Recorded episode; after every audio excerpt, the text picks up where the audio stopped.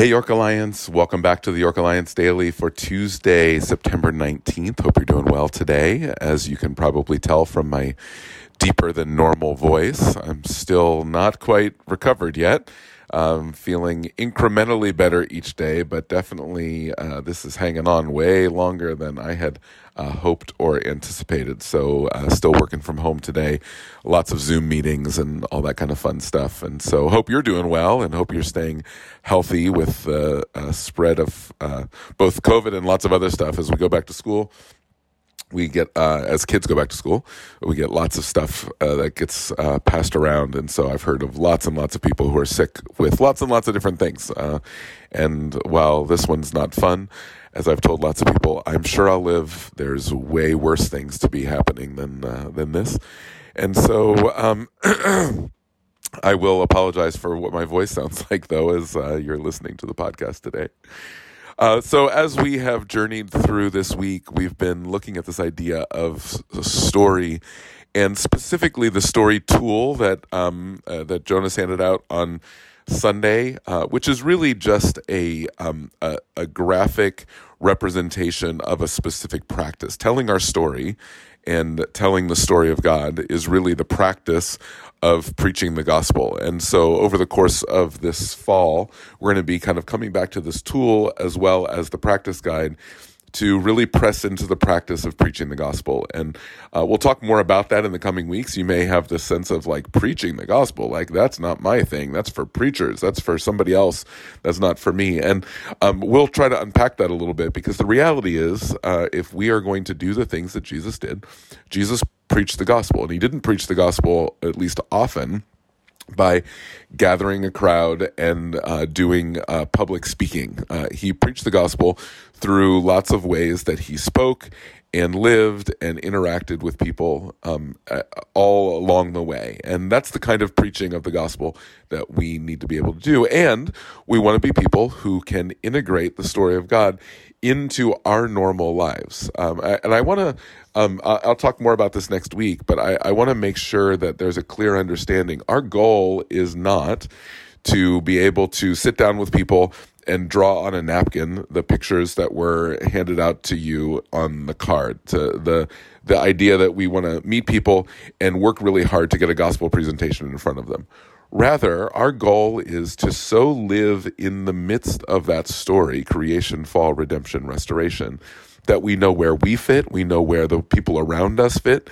And uh, it's very easy for us to integrate our own story into God's story, into the story of the people around us, that we can uh, help them to see this is the work that God's doing. This is uh, the good news. And as we get to the beginning of the series on the gospel, we'll talk quite a bit about what the nature of the good news is and what it means for us to have a right understanding of the gospel so that we would proclaim the gospel, preach the gospel in uh, effective, right ways. And so um, that's really where we're headed.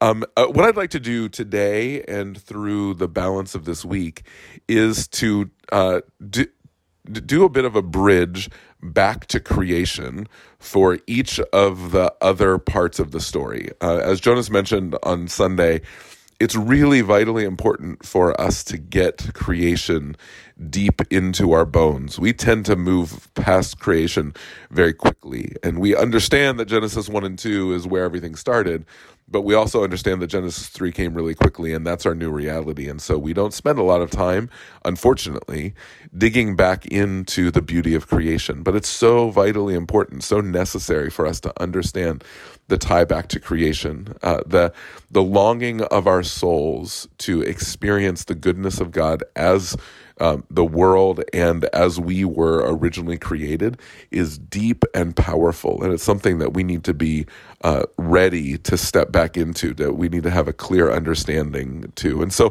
what I want to talk about is fall, redemption, and restoration, and how they echo back to Genesis, how they echo back to Eden and the idea of creation. So with the fall, uh, this is probably the simplest one, but um, may, maybe the most important. Um, as we understand brokenness, we need to understand brokenness uh, against a backdrop of unbrokenness or perfection. um, if we don't have a clear understanding of what we've fallen from, then uh, what we've fallen to, or what we've uh, what we've become through the fall, will become normative. And so you hear within our culture, you hear lots of people, even uh, followers of Jesus at times, say things like, "People are inherently good," or um, the the world really isn't all that bad. Uh, there's lots of good things that are happening, and we're getting better all the time. That's harder and harder to say in the messed up world that we live in but uh, you still hear people holding to that uh, that belief. And the reason is is because we're not looking back on creation in a way that is honest and clear about what creation was. When we understand what we were, it's impossible for us to then look inside of our own hearts and say, I'm inherently good. No, inherently good was the goodness of Genesis 2, the um, the naked and unashamedness of our relationship with one another and our relationship with God, the purity of our work, um, the purity of the way that we saw ourselves, and um, the the lack of shame, lack of posturing, lack of uh, positioning ourselves in order to look good. All of that has come via the fall. Um, and if we hadn't sinned, if there wasn't sin in the world, we would be so much different than we are. And while the um, the idea that we there's there's nothing redemptive about us at all um, is maybe a bit extreme, the reality is uh, sin has truly infested, infected every single area of our lives. There isn't a, a, part of our, our psyche, there isn't a part of our motivations, there isn't a part of the, the world around us, as beautiful and good as it can be, that isn't infected by sin. And for us to keep an eye on creation as we recognize the fall simply means that there is a, a far better place, there's a far better way for us to live. There's a longing for the purity of creation that we miss in the brokenness of the world. We can get so caught up in the way the world is that we miss the way the world was created to be.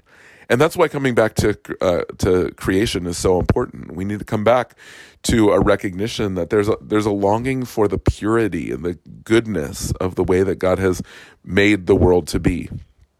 That um, there will be a point in time again.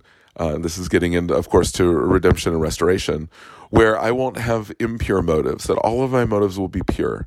That I will be desiring the best for the people around me. I will be seeking to learn from them and engage them rather than convince them that I'm right or that they need to do something um, that that there'll be no more posturing, there'll be no more domineering. Uh, there will only be harmony and beauty and and connection. And that that reminder to us isn't so that we would seek to build a utopia on earth, but that we would be able to recognize the weight of the fall so that we understand what we need to be redeemed from. That quote by Flannery O'Connor that uh, Jonas used on Sunday is, is, just haunting to me because it's a reminder to us not just that uh, when there's a fall, there's a longing for redemption and restoration, but that redemption and restoration has a cost, a real cost.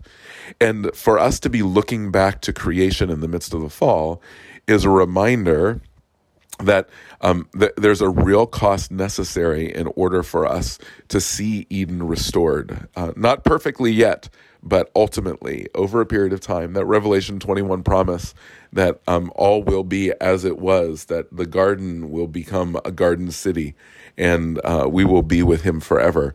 Uh, the beauty of that is the longing of our heart that um, stays tuned when we keep creation in mind. And so I want to encourage you this week spend time thinking about creation, about the beauty of the way that God made the world. Um, recognizing I'm looking out my window right now and seeing weeds, recognizing weeds didn't exist then. Um, there was uh, there was cultivation that needed to be done, but it wasn't cultivation against the earth. It was cultivation in harmony with the earth. And uh, it's just so different uh, as I think about my neighbors in um, our little area that we interact with, how different our relationships would be if sin wasn't a part of their relationship. How different my life would be if I wasn't constantly wrestling with the flesh and the devil and the reality that um, there there are forces outside of me and there are forces inside of me that are leading me away from God, and I need to be constantly coming back to the beauty of who Jesus is. All of those things are part of us coming back to creation. And so this week, I want us to think about the echoes of Eden, the way that Eden echoes even into the brokenness of our world today. And for today, um, echoes of Eden lead us to the fall, recognizing that um, the the fall has uh, and uh, introduced sin and brokenness into the perfect world of God, and that our hearts long for Him. Tomorrow we'll dig into uh, the way that Eden uh, informs the redemption work of Jesus. But until then, I pray that you'd have a great rest of the day, that the Spirit of God would rest upon you, that He would uh, not just dwell within you, but transform you from the inside out and flow from you to a waiting and watching world. Have a great rest of the day. Uh, looking forward to being back with you, hopefully sounding a little bit better tomorrow. Grace and peace to you.